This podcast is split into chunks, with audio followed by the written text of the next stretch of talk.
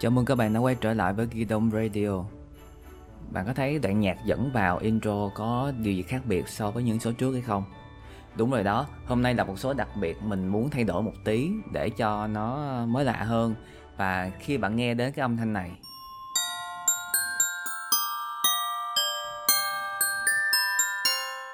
Và âm thanh này. Báo hiệu một mùa Giáng sinh mới đã đến rồi cái tháng 12 này á, là cái tháng mở màn cho những cái tháng lễ hội sau đó. À, chúng ta có Noel nè rồi Tết dương lịch nè rồi ờ, một tháng sau đó sẽ đến Tết âm lịch. À, còn cỡ hơn một tuần nữa thôi là đến Noel rồi. À, bạn đã chuẩn bị gì cho Noel hay chưa? Bản thân mình á, thì hồi cuối tháng 11 á, cũng đã dành cái một góc để trang trí trong căn phòng của mình à, về cho cái ngày lễ Noel rồi. Thì trang trí cho có cái không khí vậy thôi chứ mà bản thân mình á từ xưa đến nay á không hề ra thích ra đường vào cái ngày Noel. Và không chỉ Noel không đâu và còn những cái ngày lễ khác nữa. Không biết có ai giống mình hay không chứ, từ xưa đến giờ thì mình làm cái đứa anti ngày lễ anti social trừ khi mà có những cái cuộc hẹn quan trọng đặc biệt, hay à, với một cái người gì đó đặc biệt á, thì mình mới ra ngoài đường thôi. Còn chứ vào những cái ngày này á, thì ở nhà vẫn thoải mái hơn. Ờ, đầu tháng 12 á, thì khắp các ờ, cửa hàng, siêu thị, trung tâm thương mại ở Sài Gòn thì bắt đầu trang trí rồi. Noel ở Sài Gòn rất là chán vì đơn giản là Sài Gòn không có mùa đông như Hà Nội hay cái lạnh lạnh quanh năm như Đà Lạt nên cảm nhận về cái không khí Giáng sinh ở đây á, thì không có nhiều. Cái niềm hân hoan của những ngày lễ lộc á, đối với mình á, thì như không còn nhiều nữa thì ờ, cũng có thể do một phần là do mình lớn lên rồi thì Ờ, không còn cảm giác hào hứng như ngày còn ờ, con nít nữa. Ờ, tự nhiên đôi khi mình thấy rất là bị tụt mút nữa. Mỗi khi mà gần đến cái dịp lễ tết á đặc biệt là cái mùa tết này á là rất là sợ luôn sợ đủ thứ luôn.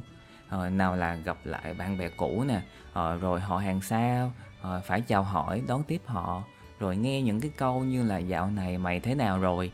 À, công việc mày ra sao? À, khi nào mua nhà? Khi nào lấy vợ hả con? Rồi à, lương tháng con như vậy? Trước lễ thì tự nhiên cảm thấy rất là stress luôn. Khi mà phải chi quá nhiều tiền cho cái việc mà mua sắm như là mua quần áo nè giày mới nè chuẩn bị tiền đi chơi nè tiền lì xì nè mua quà.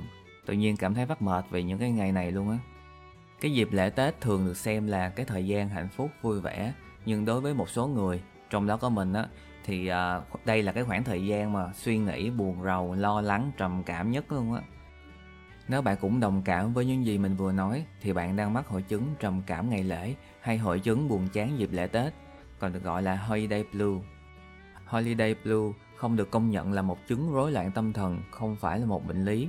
Nó chỉ là một vấn đề liên quan đến sức khỏe tâm thần ngắn hạn mà thôi và nó tự biến mất sau khi mà ngày lễ kết thúc.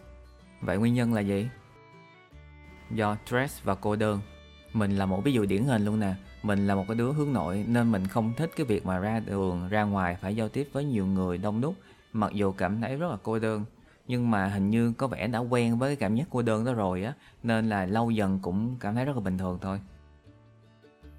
Tiếp theo là khó khăn về tài chính. Thường dễ thấy nhất á, là vào những cái ngày dịp lễ tết. Ai ở thành phố thì đỡ ai phải về quê á, thì càng áp lực hơn vì phải ờ, lo về quà cáp nè, mua sắm nhiều hơn. Tự nhiên đi làm cực khổ cả năm trời, không ai biết hết, không ai giúp cả, không một lần ở thăm luôn. Cái tết phải mua quá cho quà tặng cho những người đó. Ủa là sao? Riêng cha mẹ thì không tính nha. Tự nhiên cái tết tưởng vui vẻ nhưng lại gánh thêm một cái gánh nặng nữa. Tiếp theo, không thể về nhà vào những dịp lễ tết. Nhớ gia đình nè, nhớ bạn bè nè, khiến cái lễ tết của mình cảm thấy rất là cô đơn hơn. Cuối cùng, phải đối diện với sự thật sự thật ở đây á, mình xin đưa vào ngoặc kép nha Ví dụ như sau cho bạn dễ hiểu, đó là ngày 24 tháng 12 ngày Noel và ngày 1 tháng 1 Tết Dương lịch đi. À, nhóm bạn cũ của bạn rủ bạn đi chơi nhưng mà bạn không dám đi, không phải là vì bạn không thích họ mà bạn sợ phải đối diện với những thành công của người khác. Bạn sợ bị hỏi là dạo này mày thế nào rồi, công việc ổn định hay không? Nếu bạn ổn á, thì không sao, nếu mà bạn không ổn á, thì tự nhiên cảm thấy rất là tủi thân. Rồi đến cái ngày Tết á, à, gặp lại họ hàng xa mà có khi vài năm không gặp ra đường đánh nhau cũng không biết là bà con nữa. À, sợ nghe những cái câu như là khi nào mày lấy chồng? À, lương tháng nhiêu con? Khi nào mua nhà đây con? Đôi khi không phải là bạn không đủ dũng cảm để phải đối mặt với những cái điều ấy mà bạn sợ phải trả lời phải giải thích với những cái người mà không mang lại lợi ích gì cho bạn giúp đỡ bạn khi mà bạn gặp khó khăn. Họ chỉ muốn tò mò muốn biết rằng là họ chỉ tò mò muốn biết để đánh giá con người bạn như thế nào mà thôi nếu bạn tốt hơn họ thì bị canh ghét nếu bạn thấp hơn họ thì bị khinh rẻ. Tuy là người ta không nói ra đâu nhưng mà trong ánh mắt hành vi của họ bạn sẽ thấy được điều ấy.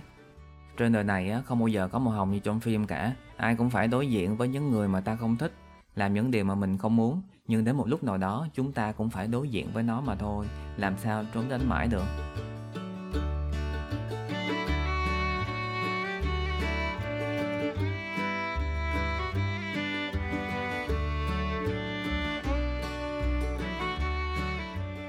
Nhưng mà bạn cũng đừng có lo, hơi day Blue chỉ diễn ra trong một thời gian ngắn mà thôi, nó cũng sẽ qua khi mà hết lễ.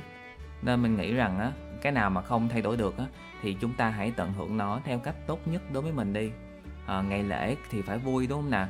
Cứ enjoy những cái ngày vui đó đi. Chúc các bạn nghe cái podcast này có một mùa Giáng sinh an lành, hạnh phúc và dễ dàng vượt qua Holiday Blue nhé.